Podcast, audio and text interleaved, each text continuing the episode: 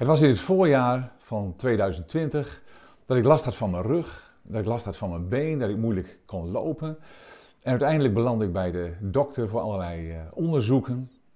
Kreeg ik medicatie voorgeschreven en uiteindelijk slikte ik zelfs uh, morfine. Ik had last van mijn rug. En na verschillende onderzoeken werd besloten om een MRI-scan te maken van mijn rug. En ik dacht eigenlijk dat het hernia zou zijn, dat het wel te opereren zou zijn. En uiteindelijk, uh, uh, op een mooie zomerdag, kwamen we bij het Martini ziekenhuis, mijn vrouw en ik. En we maakten nog een selfie voor de ingang. En uh, we gingen heel onbevangen naar de uitslag van het onderzoek. Maar in het gesprek met de neuroloog bleek al vrij spoedig dat het niet in orde was. De tweede zin was zo ongeveer: Meneer Brouwer, het is niet goed en we denken aan kanker. Dan zakt de grond onder je voeten weg. Hoezo? Hoe is dat mogelijk? Dat kan niet waar zijn. Heb ik dat? Uiteindelijk was de diagnose multiple myeloom, de ziekte van Kaler. Ongecontroleerde deling van kwaadaardige plasmacellen in het beenmerg. En opeens krijgt je leven een andere wending. Ziekenhuis, artsen, medicijnen, onderzoeken, bloedprikken, onstuitbaar David Kanker je leven binnen. Je wordt gemangeld tussen ziek zijn en lijden. Een worsteling met God. Maar hoe dan? Waarom? Waarom ik? En waar bent u? En de onzekerheid van hoe loopt dit af? En wat kan ik straks nog als de behandelingen voorbij zijn? Ik wil het met jullie hebben over het onderwerp waar is God in het lijden? En ik wil vanuit mijn eigen ervaring daarover iets delen met jullie vanuit het woord van God. En ik kom bij jullie, uh, met jullie bij Exodus 14. En in deze geschiedenis liggen een aantal sleutels die ons kunnen helpen bij het beantwoorden van deze ingewikkelde vraag: waar is God in het lijden? En vanuit dit Bijbelgedeelte wil ik eigenlijk drie kostbare parels naar boven halen. En dat is God bevrijdt, God beschermt en God bevestigt zijn trouw. Want wat was de situatie in Exodus 14? Het volk Israël was door God bevrijd uit het land Egypte. En op wonderbaarlijke wijze hadden ze kunnen vertrekken. Maar ze zijn goed en wel op weg. Ook de farao krijgt spijt van hun vertrek en zet de achtervolging in. Het volk Israël zit in het nauw en kan geen kant meer op. Er is paniek en ze roepen luidkeels tot God in de hemel. Maar in de hemel is nooit paniek. God had tegen Mozes gezegd: Ik zal mijn majesteit tonen en het leger ten val brengen.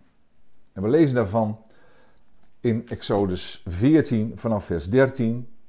Maar Mozes antwoordde het volk: Wees niet bang, wacht rustig af. Dan zult u zien hoe de Heer vandaag voor u de overwinning behaalt. De Egyptenaren die u daar nu ziet, zult u hierna nooit meer terugzien. De Heer zal voor u strijden, u hoeft zelf niets te doen. En de Heer zei tegen Mozes: Waarom roep je mij te hulp? Zeg tegen de Israëlieten dat ze verder trekken. Jij moet je staf geheven houden boven de zee en zo het water splijten, zodat de Israëlieten dwars door de zee kunnen gaan over droog land.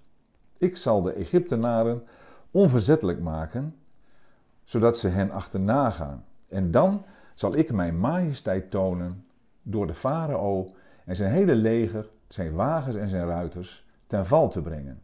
De Egyptenaren zullen beseffen dat ik de Heer ben, als ik in mijn majesteit de farao met al zijn wagens en ruiters ten val heb gebracht. En de engel van God, die steeds voor het leger van de Israëlieten uit was gegaan, stelde zich nu achter hen op. En de wolkkolom die eerst voor hen uitging, stelde zich achter hen op, zodat hij tussen het leger van de Egyptenaren en dat van de Israëlieten kwam te staan. Aan de ene kant bracht de wolk duisternis, aan de andere kant verlichtte de vuurzuil de nacht. Die hele nacht konden de legers niet bij elkaar komen. En als eerste parel halen we hieruit deze les. We leren dat God bevrijdt, want er staat de Heer zal voor u strijden, u hoeft zelf niets te doen. En wanneer ziekte en zorgen ons treffen, wat is het dan een troost dat de Heere zelf, Yahweh, de ik ben, de ik zal er zijn, voor ons zal strijden. Dat Hij voor onze bevrijding zorgt. En wanneer het er echt op aankomt in ons leven, dan komt de hemel in actie. Want de engel des Heren, die gaat staan tussen die beide legers, tussen het volk Israël en dat grote bedreigende leger.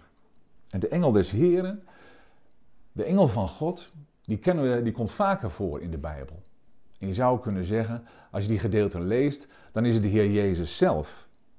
De Heer Jezus zelf komt in actie als het erop aankomt. Zo lezen we dat bijvoorbeeld in de geschiedenis van Stefanus. Als hij gestenigd wordt, dan staat er maar vervuld van de Heilige Geest, sloeg Stefanus zijn blik op naar de hemel en zag de luister van God en Jezus die aan Gods rechterhand stond. En hij zei, ik zie de hemel geopend en de mensenzoon die aan Gods rechterhand staat. Die Heer Jezus staat, hij zit er niet, maar hij staat eigenlijk met gespannen verwachting van wat er gaat gebeuren. God zelf biedt bescherming aan zijn volk als de strijd het hevigst is. Naar de vijand toe is er duisternis, maar naar zijn volk straalt het licht. Het tweede wat we uit deze geschiedenis kunnen leren is dat God beschermt. God geeft zijn bescherming aan zijn kinderen. Wanneer je lijden ervaart in je leven, als je in die situaties komt, dan merk je ook dat God bescherming geeft. Dat heb ik ervaren, dat hebben we samen ervaren. En er is ook de ervaring van velen ook in de gemeente die ervaren als er lijden is, dat God zijn bescherming om je heen geeft. En als laatste punt, het derde punt, God bevestigt zijn trouw. Hij doet wat hij belooft. Want de volgende ochtend, dan zien de Israëlieten dat de Egyptenaren eh, verslagen zijn. Dat de Heer het gedaan heeft. Hoe krachtig hij tegen de Egyptenaren is opgetreden. En daardoor kregen ze ontzag voor God en stelden ze hun vertrouwen op Hem. Maar misschien zeg je, ja, ik merk er helemaal niets van. Ik doe zo mijn best. Ik bid, maar het lijkt alsof de hemel van koper is. Mijn gebeden komen niet hoger dan het plafond. Ik bid al zo lang, maar God verhoort mijn gebeden niet. Hoe zit dat nu? En als ik in de Bijbel lees, dan zijn er genoeg mensen waar het ook minder mee afloopt. Als ik denk aan Stefanus, werd hij uiteindelijk toch gestenigd. Als ik denk aan Jacobus, die werd met een zwaard gedood. Johannes werd onthoofd. En ook Lazarus stierf. De Bijbel kent eigenlijk net zoveel verhalen van mensen waar het niet goed mee afloopt. Ondanks dat ze hun vertrouwen op God stelden. De vraag, waar is God in dit lijden, dat is geen gemakkelijke vraag. En die vraag heeft ook geen eenvoudig antwoord. Soms kunnen we zoeken in Gods woord naar delen van het antwoord op die vraag. Naar voorbeelden van hoe God aanwezig is in het leven van zijn kinderen. En dan moet ik denken aan Job. Job die zoveel moest lijden. Maar uiteindelijk kwam God zelf bij Job en begon het gesprek met Job in zijn eigen situatie. Dan moet ik denken aan de drie vrienden van Daniel die in de vurige oven zijn en opeens zien anderen zien daar een vierde persoon bij, waarvan ze zeggen dat lijkt op een zoon van de goden. En ik denk dat het Gods zoon zelf was, de Heer Jezus, die bij hun kwam in hun moeilijkheden. Dan moet ik denken aan de discipelen tijdens de storm op het meer. Dat in het, toen de storm het hevigst was, in het holst van de nacht, daar opeens kwam Jezus dichtbij en ze dachten dat het een spook was. Ze herkenden hem niet. Dan moet ik denken aan de Emmausgangers. Dan staat er zo mooi, en Jezus zelf kwam naderbij. En ze herkenden hem niet.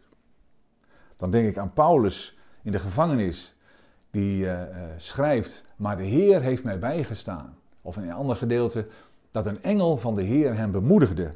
Voorbeelden van mensen die diep moesten lijden, maar waar God zelf, waar de Heer Jezus zelf in hun situatie kwam. En uiteindelijk kan ik ook in mijn eigen leven zeggen dat God erbij was. Vanaf het moment dat ik de diagnose kreeg, op diezelfde dag, kreeg ik een beeld van God waarop uh, Hij zijn trouw aan ons betoonde. Ik zag een licht uit de hemel en mijn vrouw en ik, we zaten samen in die lichtkring en we merkten, uh, en ik ervaarde daar rust en vrede in die situatie. En dat beeld is me de hele periode tijdens mijn ziekte bijgebleven. Gods trouw en zorg en zijn rust en zijn vrede hebben we al die tijd kunnen ervaren. En ik hoop dat wanneer je naar deze palen kijkt en je in eigen leven een situatie herkent zoals dat het van het volk van Israël, dat je klem zit tussen de problemen, dat je niet vooruit kunt, niet achteruit kunt, niet opzij kunt, dat je het uitschreeuwt naar de hemel van Heer, wat moet ik met deze situatie? En vanuit dit Bijbelgedeelte spreekt God zelf. En hij zegt: Wees niet bang, maar wacht rustig af. Hij is de God die bevrijdt, die beschermt en die zijn trouw aan ons bevestigt. En weet dat God met je meegaat, ook door de diepe dalen van het leven, door de diepe dalen van het lijden, van ziekte. Ik heb het ervaren, ik heb zijn aanwezigheid ervaren gedurende mijn ziekteproces. En ik wens jou Gods steun en nabijheid toe voor de weg die jij moet gaan. Amen.